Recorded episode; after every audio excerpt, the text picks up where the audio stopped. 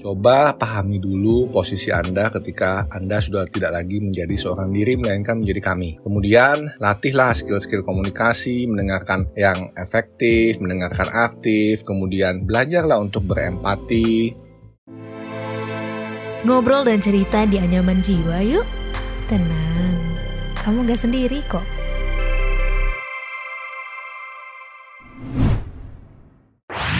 Sobat Medio, podcast Beginu yang dibawakan oleh Wisnu Nugroho, pemimpin redaksi Kompas.com siap bekali kamu dengan obrolan penuh wisdom mulai dari Dahlan Iskan, Najwa Shihab, Jason Ranti, dan sosok inspiratif lainnya. Persembahan Medio Podcast Network by KG Media dan Kompas.com hanya di Spotify. Halo, saya Dr. Dr. Darmawan Purnama, psikiater. Uh, saya psikiater dan founder Smart Mind Center Consulting. Di episode kali ini spesial saya langsung berbicara mengenai mental health di podcast Anyaman Jiwa. Podcast yang berbicara mengenai kesehatan mental individu, mulai dari ranah pekerjaan, hubungan percintaan, dan juga sebagai makhluk sosial. Episode kali ini saya akan membahas tentang life after me, yaitu we. Life after me we maksudnya adalah setelah kita hidup seorang diri, kemudian kita hidup melampaui saya seorang diri menjadi kita. Sebelum mendengarkan obrolan kali ini, jangan lupa follow dan beri rating terbaikmu untuk podcast Hanya Menjiwa di Spotify, serta nyalakan notifikasinya ya, supaya kamu bisa terinfo setiap saat ada episode terbaru yang tayang di hari Rabu dan Jumat. Oh ya, kamu juga bisa beli buku saya, yaitu Pembaruan Logoterapi Viktor Frankl dengan judul Pencarian Makna Hidup melalui Interpretasi Hermeneutika Naratif Restoratif di e-commerce. Dan jika kamu suka baca secara digital, bisa kamu beli di Play Store. Memulai kehidupan rumah tangga merupakan sebuah langkah yang besar bagi sebagian orang karena nggak cuma persiapan matang sebelum pernikahan saja yang harus dipikirkan, melainkan juga hal-hal yang menanti kita setelah menikah. Tentu saja ada banyak hal baru yang akan terjadi dalam kehidupan rumah tangga. Di lain sisi, ada pula hal-hal yang akan berubah, baik itu untuk menyesuaikan gaya hidup pasangan maupun untuk memastikan rumah tangga bisa berjalan dengan harmonis. Menurut saya, akan banyak perubahan setelah kamu menikah. Nah, perubahannya itu yang jelas adalah bahwa kamu bukan lagi seorang diri, bahwa kamu bukan lagi kamu, melainkan kamu adalah suami atau kamu adalah istri dari seseorang. Pertama, peran dari tadinya kita seorang diri menjadi peran sebagai pasangan, baik itu suami ataupun istri, itu sudah merupakan suatu tanggung jawab baru, suatu kehidupan yang baru. Oleh sebab itu, kalau nikah, diselamatin selamat menempuh hidup yang baru. Eh setelah itu, kamu bukan hanya menjadi suami atau istri dari seseorang, kamu akan berubah lagi menjadi ayah dan menjadi ibu dari anak-anakmu. Dan ini beda lagi perannya. Peran sebagai suami atau sebagai istri dan peran sebagai ayah dan sebagai ibu itu berbeda. Di sini kita harus siap untuk perubahan peran itu dan melakukan melaksanakan peran tersebut. Bagaimana menjadi pasangan yang baik dan bagaimana menjadi orang tua yang baik. Hal yang perlu diperhatikan saat kehidupan bukan diri sendiri, tapi menjadi kita adalah bagaimana kita menyelaraskan bagaimana kita bersama-sama dengan pasangan kita menjadi satu, bisa bekerja sama dan bisa saling membawa arah tujuan dari hidup kita untuk bersama, bukan lagi sendiri-sendiri, nggak bisa lagi, oh saya mau ini lalu saya lakukan langsung tapi ketika saya mau sesuatu, mungkin kita mesti menginformasikan, mungkin kadang minta, minta persetujuan, karena kita bukan lagi seorang diri, melainkan kita adalah dua yang menjadi satu.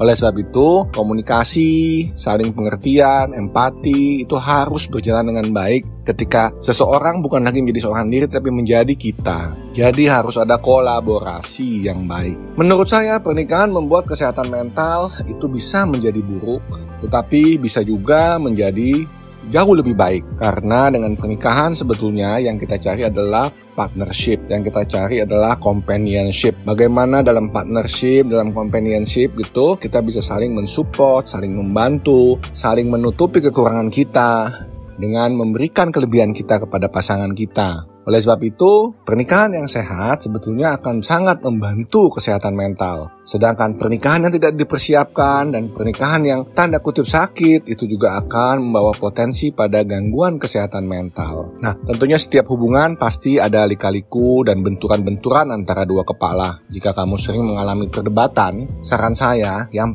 paling penting saat ini di Indonesia adalah karena kita hidupnya itu paguyuban, sering kali lika-liku benturan itu bukan terjadi antara dua kepala tetapi antara pandangan dua keluarga. Tentunya bahkan keluarga besar, yaitu keluarga besar istri dan keluarga besar suami. Nomor satu, mari kita sepakat dulu bahwa yang menjalani bahtera pernikahan adalah dua kepala, bukan dua keluarga. Jadi, dua kepala ini yang harus kemudian di dalam berdebat itu harus tetap dingin dan rasional. Sebelumnya saya pernah berikan podcast tentang mendengarkan atentif atau mendengarkan aktif. Coba diterapkan dulu bagaimana kita mendengarkan dulu, bukan langsung kita mendebat dari pasangan kita. Hindari juga adanya pikiran yang mendahului atau prejudis atau presposisi yang mendahului sehingga kita tidak bisa mendengarkan secara aktif tetapi kita malah sudah menjudgment lebih dulu dengan kita punya pikiran sebelumnya. Nah sebab itu kalau itu bisa diterapkan,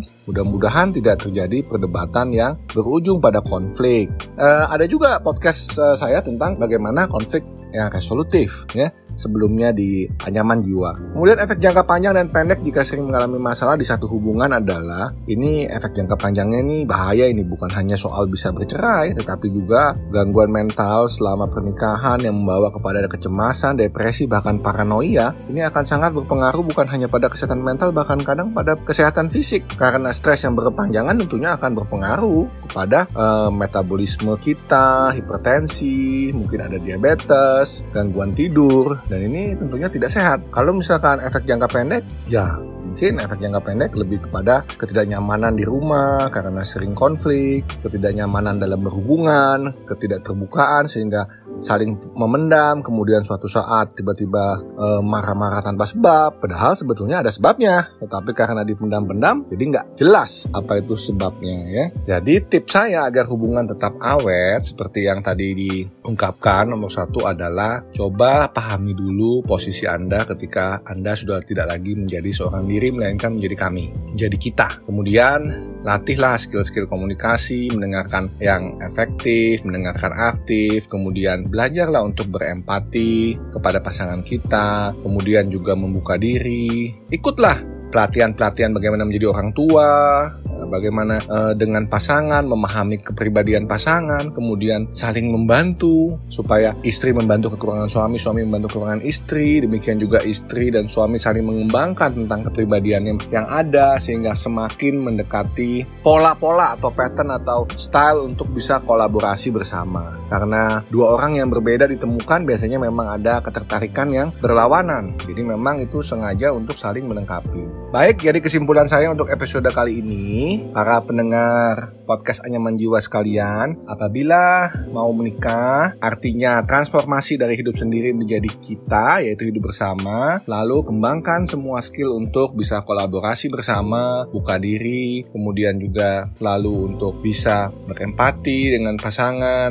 kemudian juga yang paling penting sebelum semua itu dilakukan adalah lakukan persiapan yang sungguh-sungguh dalam segala hal baik itu masalah ekonomi rumah tangga, masalah komunikasi, masalah seksual, masalah nanti mendidik anak sebelum betul-betul melangkah ke mahligai pernikahan. Terima kasih buat kamu yang sudah mendengar episode Anyaman Jiwa kali ini. Dan buat kamu yang ingin berbagi cerita tentang kesehatan mental ke saya, boleh banget kirim email podcast at kgmedia.id atau bisa DM Instagram saya at darmawan psychiatrist dan at medio by KG Media. Selain itu, jika kamu mau konsultasi secara langsung, bisa kunjungi website kami www.konsultasipsikiater.com. Dengarkan podcast menarik lainnya dari Anyaman Jiwa di Spotify. Saya Dr. Dr. Darmawan Purnama, psikiater dan founder Smartman Center Consulting. Mohon pamit tunggu episode selanjutnya. Bye-bye. Ya, udah selesai episode kali ini. Tungguin episode Anyaman Jiwa selanjutnya ya.